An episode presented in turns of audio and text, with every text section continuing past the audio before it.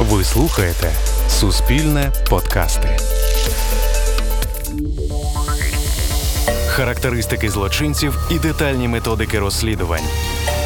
Психологія злочину на українському радіо.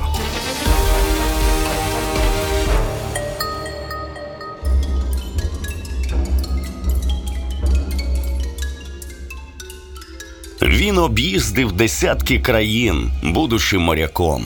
Він рятував від вогню людське життя, працюючи пожежником, але запам'ятали його як найжорстокішого серійного вбивцю України. На рахунку Анатолія Онопрієнка 52 людські душі. Серед них молоді подружжя, люди літнього віку та навіть немовлята. Вбивав без розбору, не залишаючи позад себе нікого живого. Але сам водночас понад усе любив життя і мав неабияку жагу до нього. Людина, скажімо так, з достатньо високим інтелектом, людина з нестандартним мисленням. Про Онопрієнка ми можемо казати, що він найбільш жорстокий убивця. Чому найбільш жорстокий убивця? Ну в історії України, скажімо, за кількістю жертв, за відсутністю виживших після його нападу. Тобто зайшов, повбивав всіх абсолютно цинічно, абсолютно без будь-якого жалю чи співчуття і так далі, не зважаючи ані на стан людини з жертви, ані на будь-які інші обставини. Так характеризує Онопрієнка колишній слідчий з особливо важливих злочинів головного управління МВС Руслан Сушко. У 2010 році разом із робочою групою він займався розробкою методології пошуку маніяків. Саме у рамках цього проекту вивчав психологічний портрет Анатолія Онопрієнка із серійним убивцею віч навіч проговорив десятки годин. Я розповідав багато, розповідав про себе, сказати, що він якийсь монстр у спілкуванні, що це відверто і відразу видно. Абсолютно ні. Абсолютно, якби ми не знали, хто це такий. То зовні і у спілкуванні, і у висловах звичайна людина, сіра, середня, як завжди, всі маніяки середня, у всьому людина. Його розповідь дуже схожа на розповіді інших серійних убивць маніяків, тобто, начебто, непереборне бажання убити, що саме це треба убити. Що спонукало Онопрієнка до жорстоких розправ, і чи усвідомлював він, що коїть? Аби розплутати цей клубок, перенесімося у 1959 рік. У селі Ласки, що на Житомирщині, у родині колгоспниці та колишнього військового народився другий син Анатолій. Хлопець Шибайголова. Про таких кажуть проблемна дитина. У класичному розумінні Вонопрієнка дитинства не було. Батько страждав на алкоголізм і, як часто буває в таких випадках, регулярно піднімав руку на дітей. Коли Анатолію виповнився рік, чоловік покинув сім'ю і пішов до іншої жінки, яка згодом народила йому сина. А коли хлопчику було три, від серцевої недостатності померла мама. Тоді виховувати Анатолія почала бабуся. Утім, поведінка малого ставала все більш неконтрольованою, і хлопця віддали до сиротинця. А там нові жорстокі випробування, побої і приниження з боку старших, спроби втечі, перший заслужений авторитет і перші крадіжки. Ясно, що дитинство для нього в його пам'яті далеко не світле. Скажімо так, коли він розповідав про це, то було очевидно, що для нього ці спогади досить важкі. Він ще раз переживав, от коли він розповідав нам, ще раз переживав, мабуть, в своїй голові всі ці події. То, е, скажімо так, він розумів тоді і пам'ятав е, на момент нашого спілкування, що все, що відбувалося, то воно для нього було досить страшно. Тут одразу виникає думка: чи може дитинство під знаком жорстокість закласти фундамент майбутньої особистості монстра? Однозначної відповіді на це питання сучасна психологія не дає, але точно не кожен, хто пройшов через насильство у ранньому віці, стає в майбутньому маніяком чи вбивцею. Це індивідуальний вибір психіки, на який може вплинути те, як, де і з ким росла дитина, пояснює психотерапевтка Оксана Степанюк. Теорія прив'язаності твердить, найбільш ранні взаємини дітей з батьками чи то опікунами мають величезний вплив на подальше життя. Якщо дитині пощастило народитися в сім'ї, де є турбота, любов і повага, формується позитивна прив'язаність. За цією теорією найвагоміші підвалини закладаються в віці 3-4 років. Саме в цей період, нагадаємо, заради іншої сім'ї Онопрієнка залишає батько, а згодом помирає мати. Тобто, насправді маленький хлопчик лишається сиротою у віці, коли так важливо почуватися в безпеці, розповідає психотерапевтка Оксана Степанюк.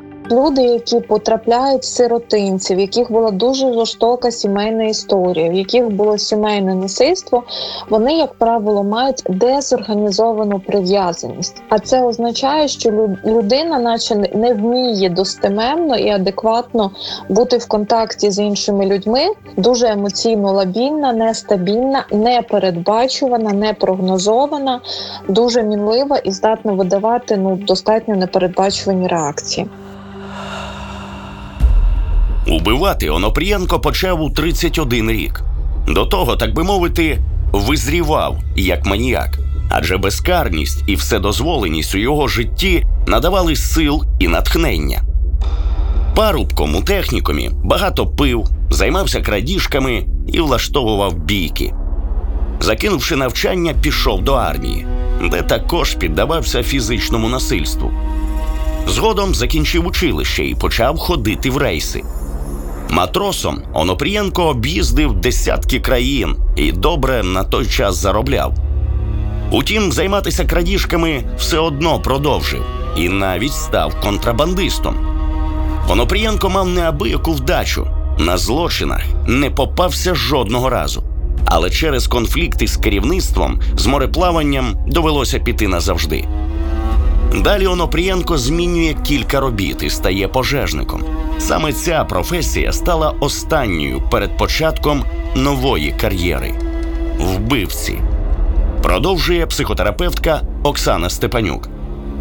До початку цих всіх серій вбивств він був то в армії, то на флоті. Дивися, армія і флот це легальні способи проявляти агресію. Тобто, у нас є якісь такі професії, де агресія допускається, вона соціально приємлема і легальна. Це поліція, це армія, це флот, це хірургія, да, це стоматологія. Да, ну там, наприклад, да, якісь такі професії, в яких передбачено, що я можу причиняти біль іншим, але це буде сприйматися нормально. А коли він це все почалося, він, по-моєму, працював пожежником, і можливо в нього втратилась оця от можливість легально проявляти якусь агресію. Да? Тому що пожежник це звичайно така адреналінова професія, але вона більше про рятувати, ніж про там карати чи щось таке. Стабільна робота пожежника, власний будинок, дружина і маленький син. Здавалося б, Онопрієнко мав усе, але чогось йому бракувало. І в 1989-му він це знайшов. На початку року Онопрієнко потоваришував із колишнім військовим Сергієм Рогозіним. Чоловіки швидко порозумілися і почали проводити багато часу разом. А одного дня Онопрієнко запропонував другові розпочати спільний бізнес грабувати людей. Хоч і не одразу, та все ж Рогозін погодився. Якось уночі товариші їхали трасою, аж раптом угледіли на узбіччі Жигулі. У салоні спала подружня пара. Спочатку Онопрієнко застрелив сплячого чоловіка, а жінку змусив вийти з авто і піти у бік лісу. Налякана, вона кричала і кликала на допомогу, тож наступна куля поцілила в неї. Після вбивства Онопрієнко витягнув із машини всі цінні предмети, а трупи сховав за лісосмугою, засипавши їх землею та прикидавши гілками. Це вбивство для маніяка стало знаковим, переконаний Руслан Сушко. Відтоді Онопрієнко опинився на голці кровопролиття. перше вбивство дало Онопрієнку ті відчуття, від яких в подальшому він вже не схотів е, відмовлятися. І виходить так, що тригер це завжди перше вбивство. Воно може бути умисне, воно може бути неумисне, але до того моменту людина ще, е, тобто на поведінку людини не впливають спогади про усі події, про перше вбивство. А далі вже це, далі вже йде по накатанні. Так і сталося. Рівно за місяць Онопрієнко вбиває за подібних обставин ще одну пару. Машину спалює разом із тілами, а всі гроші і цінні речі забирає, щоб згодом перепродати і розділити між собою та Рогозіним. Далі знову, рівно за місяць, 16 серпня, спільники скоїли напад на автівку, в якій перебувала ціла сім'я. Тоді Онопрієнко позбавив життя п'ятьох людей, хоча нажитися на них практично не зміг. То якщо спочатку починав з розбою, то десь там е, наприкінці своєї діяльності у нього вже була така діяльність саме пошук жертв для вбивства. Ну це основний мотив. Все інше він отримував задоволення е, від убивства і більше не потребував нічого від жертв. Тобто ні знущання з жертвами, ні примушення до певних дій, ні е, статеві зносини, ні будь-що, просто саме по собі убивство. Усі перші жертви Онопрієнка подружні пари та молоді сім'ї із дітьми. Випадковість чи вибірковість. Адже незадовго до одруження і першої серії вбивств із майбутнім маніяком стався ще один травматичний досвід. Кохана дівчина зрадила його із близьким другом. Це стало ударом для Онопрієнка, каже Руслан Сушко, який обговорював цю ситуацію з ним особисто. Однак колишній слідчий не вірить, що це було тригером для майбутніх убивств. У людини у вас же теж є свої образники, там образниці. У мене є хтось колись там образив і так далі. І іноді там визріває там якась фантазія у плані помсти там і так далі. Але це ми кажемо про те, що таким чином ну, мозок людини реагує на е, той негатив, який людина отримала в минулому. Проте будь-яка зрада, будь-що воно не спонукає до подальших таких злочинів. Якби він пішов із своєю образницю чи у того образника убив, це було б зрозуміло. Більш-менш було б зрозуміло, якби він почав вираховувати там невірних жінок, невірних е, чоловіків почав убивати. Ну якимось чином можна було говорити про взаємозв'язок. А тут ні. Те, що це вплинуло на те, що він став більш жорстокий, не виключено. Можливо. Але то не є спонукання до подальших убивств. Водночас психотерапевтка Оксана Степанюк допускає, що дитячі і дорослі досвіди могли нашаруватися. І є так звані тригерні ситуації. В даному випадку там в Анатолія цього історія така, що йому предпочли, от російською е, мовою це слово, іншу сім'ю. Тобто я там читала, що тато пішов від мами до іншої жінки, тобто, як е, яка йому народила там хлопчика, теж так, що наче як е, зробили вибір не на його користь. І по суті, людина потрапляє вже в дорослому віці, фактично в таку ж саму ситуацію. В конкретному цьому випадку я можу допускати, що ця ситуація вона була тригерна, тобто вона сколихнула оцей травматичний дитячий досвід. Який е, доросла ну, в силу його відсутності нормалізації людина не змогла з цим впорати. Лише за два місяці, літа 1989-го, Онопрієнко вбив дев'ятьох людей. Після останньої розправи маніяка ледь не схопили. Машина, на якій їхав Онопрієнко, мала підозрілий вигляд, чим і привернула увагу даївців. Убивця збільшив швидкість і розпочалася погоня. Але йому вдалося втекти. Машину він спалив, Утім, саме тоді у правоохоронців і з'явилися перші зачіпки опис автівки. А Онопрієнко після того почав панічно боятися викриття. І раптом восени він зникає. На батьківщині про Онопрієнка не було чутно цілих шість років.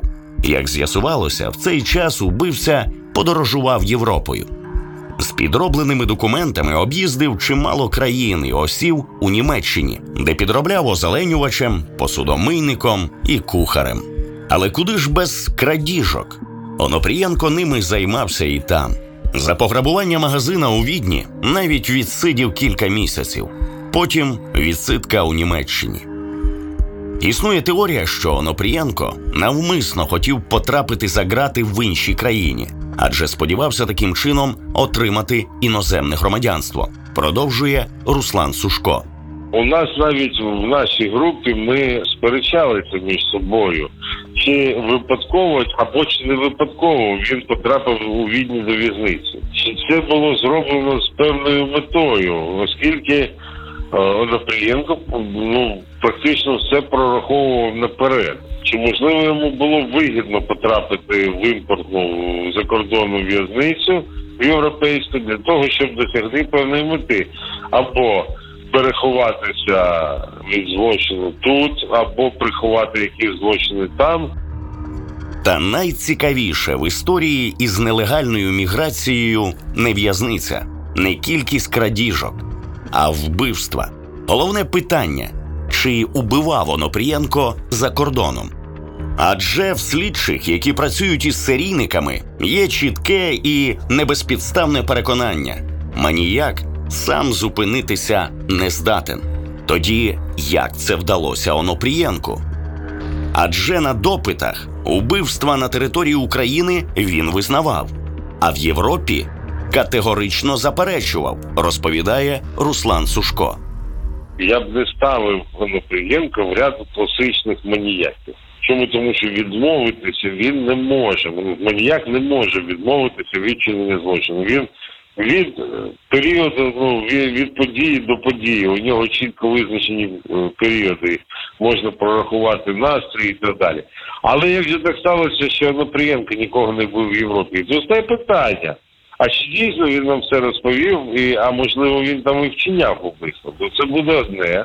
Але якщо він там зміг утриматися, а потім приперся сюди і знову почав таку діяльність, то ми вже можемо казати, що чи є ота маніакальна складова в його поведінці, чи може він просто потребував таких емоцій і робив це обмірковано і умисно. 1994 рік. Дефіцит, криза, інфляція та кримінальні розбірки якраз у розпалі. У цей період до України і повертається Анатолій Онопрієнко без грошей і зі страхом перед можливим арештом. А він таки стався. На київському вокзалі вбивцю затримують за неадекватну поведінку. Так Онопрієнко вперше потрапив до психлікарні, де пробув три з половиною місяці. Виписали злодія із діагнозом параноїдальна шизофренія. Це одна із найпоширеніших форм хвороби. Переважно супроводжується слуховими галюцинаціями, втратою думки та маренням. Продовжує психотерапевтка Оксана Степанюк. Щоб поставити діагноз шизофренія, треба мати три так звані дефіцитарні симптоми, тобто не симптоми знаком плюс, це коли з'являється щось нове, а зі симптоми зі знаком мінус. Конкретно це розщеплення особистості, розщеплення мови, розщеплення сприйняття часу і так далі. Тобто саме розщеплення, мислення, розщеплення. І тому я розумію, чому слідчі говорили, що це виглядає дивно, тому що в судячи з того, що там написано в історії, не було цих розщеплень особистості. Тобто людина усвідомлювала, що вона є, як вона є. Вона орієнтувалася в часі, в просторі, вона орієнтувалася в своїй особі, відтворювала обговорювали якісь події зі свого життя. Ну тобто, я розумію, що там було якась психотичний розлад особистості, але я би не називала це параноїдною шизофренією, тому що, як правило, в цій формі шизофренії у людей є дуже яскраві, дуже виражені симптоми маячення. Як це відбувається? Люди розказують, що з ними говорить Бог, що вони є Ісусом Христом або Антихристом, що їх якісь агенти е, Переслідують, і там от ідеї переслідування, ідеї, що на мене сусід через мікрохвильовку впливає по каналам зв'язі, мене захопили рептилоїди, там мене викрадали інопланетяні. Бо це більше так схоже на параноїдну шизофренію. При цьому люди не можуть відтворити своє історію свого життя, тобто не можуть розказати свою біографію. Вони можуть, наприклад, на запитання, який торт ви любите, вони тобі скажуть вісім. І хоча Онопрієнко стверджував, що має віщий дар, Руслан Сушко все одно сумнівається щодо встановленого діагнозу. Адже під час допитів і розмов убивця міг детально пригадати своє дитинство, обставини того чи іншого вбивства, тобто ту інформацію, яку з таким діагнозом зазвичай не те, що доступно розказати, а й пригадати складно. І з поведінки Напрямки ми бачили, що він може розуміти значення своїх дій керувати ними. То що робити тоді з поставленим діагнозом шизофренії? Що це було? От такий є парадокс. Він не досліджений нами до кінця. Після психлікарні Онопрієнко ще раз спробував нелегально потрапити до Німеччини і залишитися там, але його швидко депортували назад без житла, без грошей, без роботи. За таких умов Анатолій обростав ненавистю до заможних і знову замислився про крадіжки, а отже, і про вбивства. У жовтні 1995-го почалася друга серія вбивств. До грудня Онопрієнко вбив сімох людей. Як правило, це були цілі сім'ї. А одного разу вирізав сім'ю з чотирьох осіб, де наймолодшій жертві було всього три місяці. Продовжує Руслан Сушко. Ну добре, зайшов в хату, ну убив там дорослих людей, але сидить дитина, яка в такому віці, що не може розказати про те, що відбулося. Тобто, ну який з дитини навіщо її вбивати, так? Тобто, ми кажемо про те, що зайве насильство е, вчиняв, і про це з Рогозіним е, не було змови. не залишити жодного свідка. З таким правилом Онопрієнко приходив убивати. Але звідки така жорстокість до дітей? Згодом на допитах маніяк скаже: не хотів, щоби діти росли сиротами, розповідає психологиня Оксана Степанюк. Це не, не як виправдовування, а він в тому бачив сенс. Так, міряючи на свій досвід, і в реальності цієї людини це реально було благо. Тобто це от такий елемент паралогіки, да? що наче логічно я хочу зробити е, благо, да? паралогічне мислення. Але ну, що вбивство є гірше, ніж там життя в сиротинці чи щось таке, людина, наче з усієї картинки, вибирає якийсь елемент і діє відповідно до цього елементу. І реально в ці моменти такі люди щиро вірять в те, що вони кажуть. Тобто це не якась спроба, я зробила щось погане, і я хочу себе якось ну як виправдати. Да? А це от щира віра, та що так воно і є. Друга серія вбивств тривала майже 5 місяців. За цей час Онопрієнко позбавив життя 43 людини. Останніми його жертвами стало подружжя, їхня дев'ятирічна дочка і сестра дружини господаря зі Львівщини. Після 22 березня 1996-го Онопрієнко більше не вбивав, розповідає Руслан Сушко. коли проходить певний час активної діяльності, людина починає розуміти, що не сьогодні-завтра його викриють. Тобто не страх в плані страх, а ну побоювання дійсно. Він був і дійсно він приймав такі заходи, міри для запобігання цьому.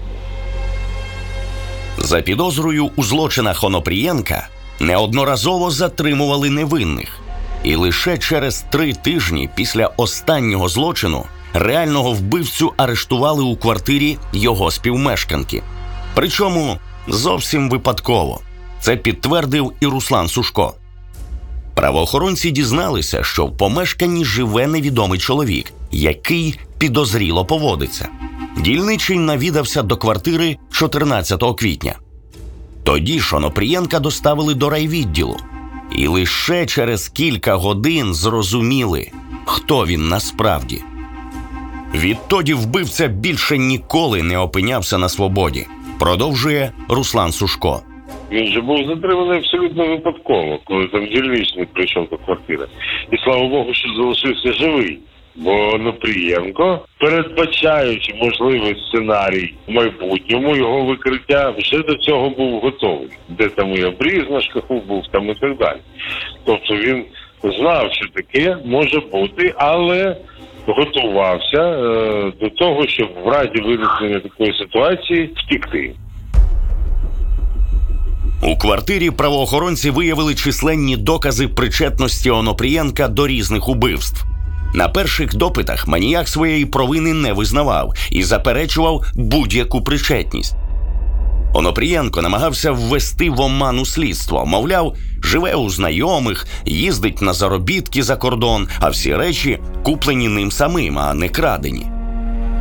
Згодом резонансну справу передали під особистий контроль начальника управління кримінального розшуку Києва.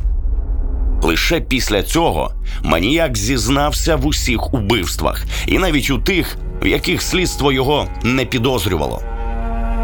Онопрієнко почав співпрацювати зі слідством, їздив на слідчі експерименти і охоче, навіть із задоволенням розповідав про свої злочини.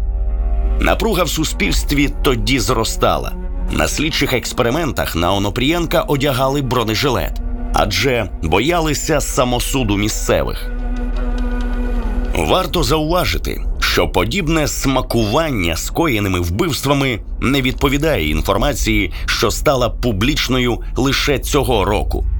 Виявляється, намісник Києво-Печерської лаври, митрополит Павло Лебідь у Нововолинську сповідував Онопрієнка незадовго до його арешту. Про це митрополит розповів сам. Інтерв'ю можна знайти у відкритих джерелах. Маніяк зізнався в усіх вбивствах. Але священнослужитель не здав його поліції, а навпаки, як каже, відпустив гріхи.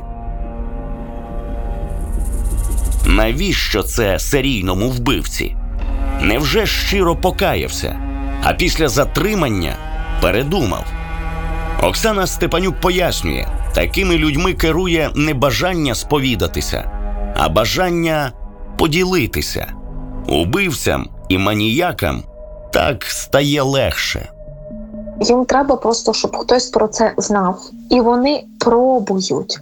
А як, а що станеться, якщо я комусь про це скажу? І в таких випадках є ці когорти людей, з якими це умовно спробувати більш безпечніше, ніж з іншими. Це, наприклад, е, священники чи психологи, бо там є якась тайна сповіді. Наприклад, психологів є формат конфіденційності. Та ділитися своїм досвідом для Онопрієнка було замало. Він хотів зробити свої злочини цінністю. Вже у в'язниці вирішив написати про себе книгу. Не про себе, як е, про пожежника чи то моряка, зовсім ні. Про себе як убивцю. увійти в історію, стати непідражаємим, там першим. Тому, мабуть, і хотів отак, от таким чином розповісти про себе, увійти в історію, як ну вважаючи себе, скажімо, якимось там винятковим у суспільстві. Ну про його винятковість ми можемо казати, бо таких як він дуже мало. Але ж е, користі суспільству ніякої, да? тільки ж про те. Що дала йому книга, окрім е, ну що стосується матеріального аспекту, там оплата гонорару, там якісь дивіденди від продажу. Ну це само собою. це можливість заробити гроші, але це було головне для нього. Він хотів і дуже хотів розповісти про себе. Проте там ж є дуже цікава історія. Він е, дуже мало спілкувався, а о, з тими людьми, які про нього знали, ну там коло знайомих, там родичів і так далі, він з ними взагалі не спілкувався. Але чому? У нього ж є син.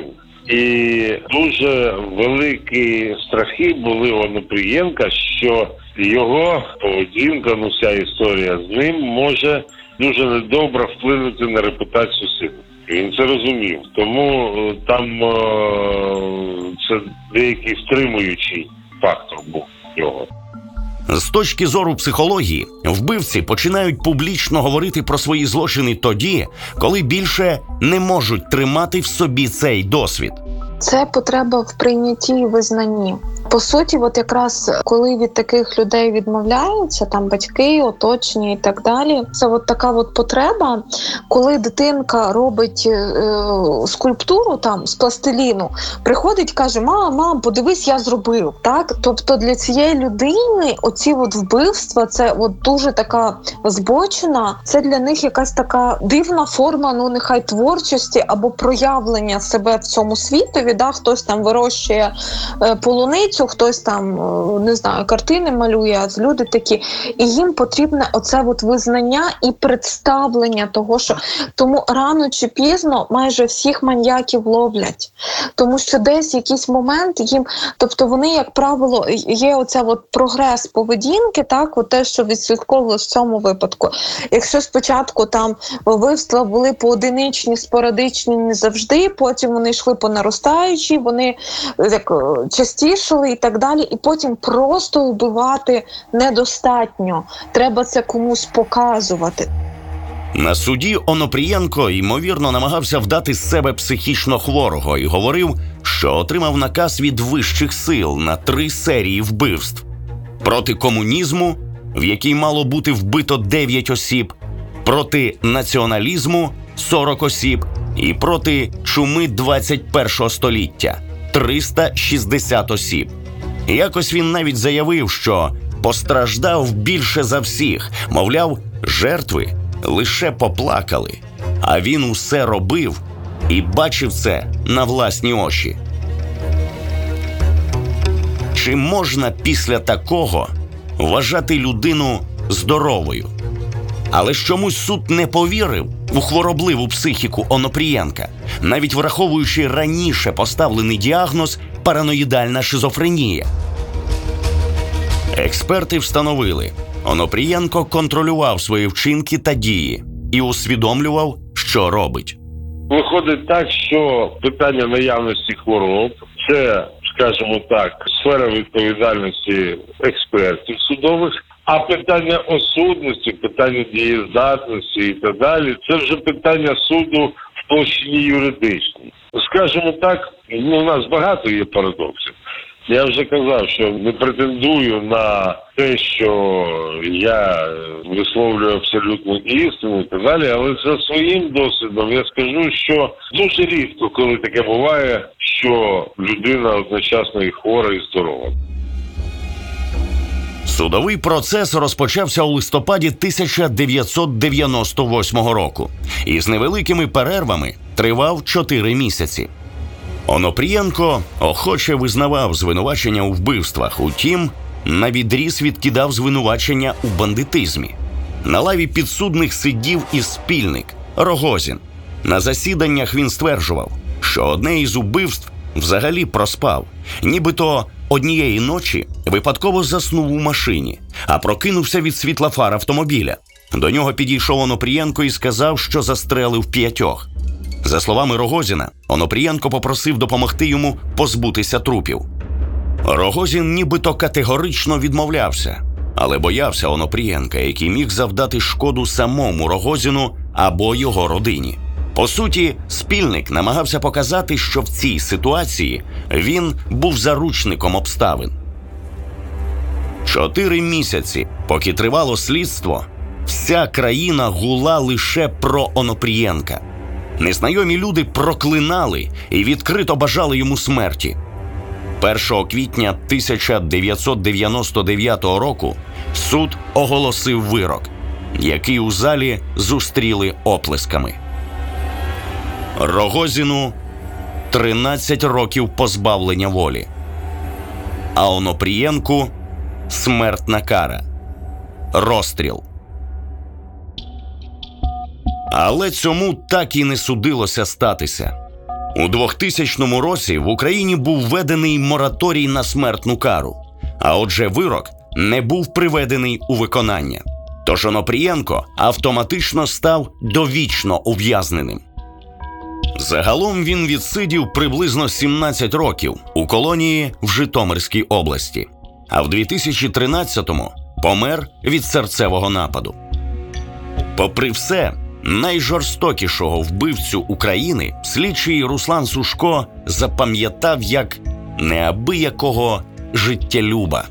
Про це свідчить епізод із захворюванням Онопрієнка на туберкульоз. У в'язниці цей діагноз майже вирок. Жага до життя. Він е, настільки, ну як це сказати, наполегливий у збереженні свого життя. Він дуже стійка людина був, дуже вольова, дуже твердий характер. Він сам себе виліковував від невиліковних хвороб там в умовах установи позбавлення волі. Коли у нього був туберкульоз, він фактично самопереконанням, фактично сам себе вилікував. До того ж, як розповідає Руслан Сушко, Онопрієнко часто згадував про свого сина.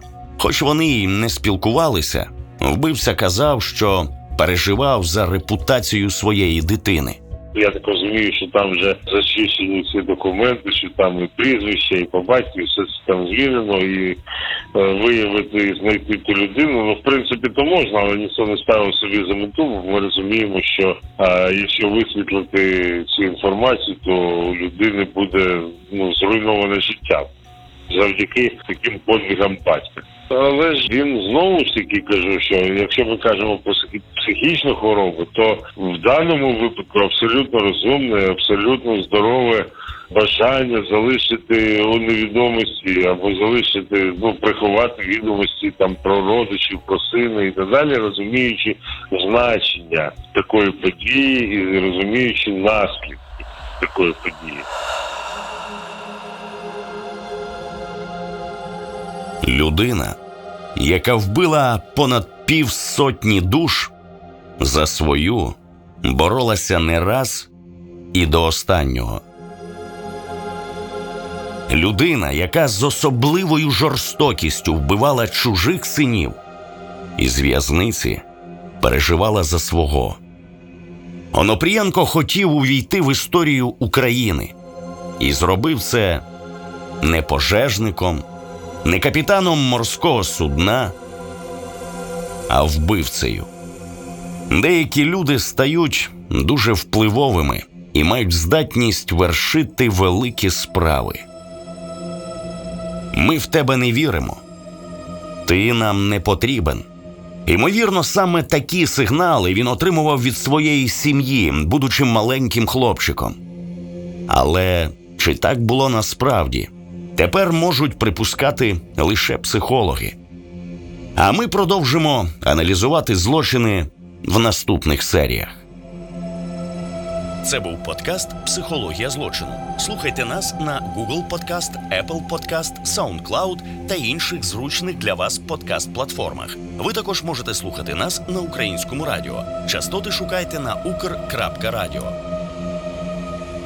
Над проєктом працювали сценарій Марія Лебедєва, Марина Барба, ведучий Ігор Козак, саунд-дизайнер Олексій Нєжиков, звукорежисери Оксана Шевчук та Оксана Петрова.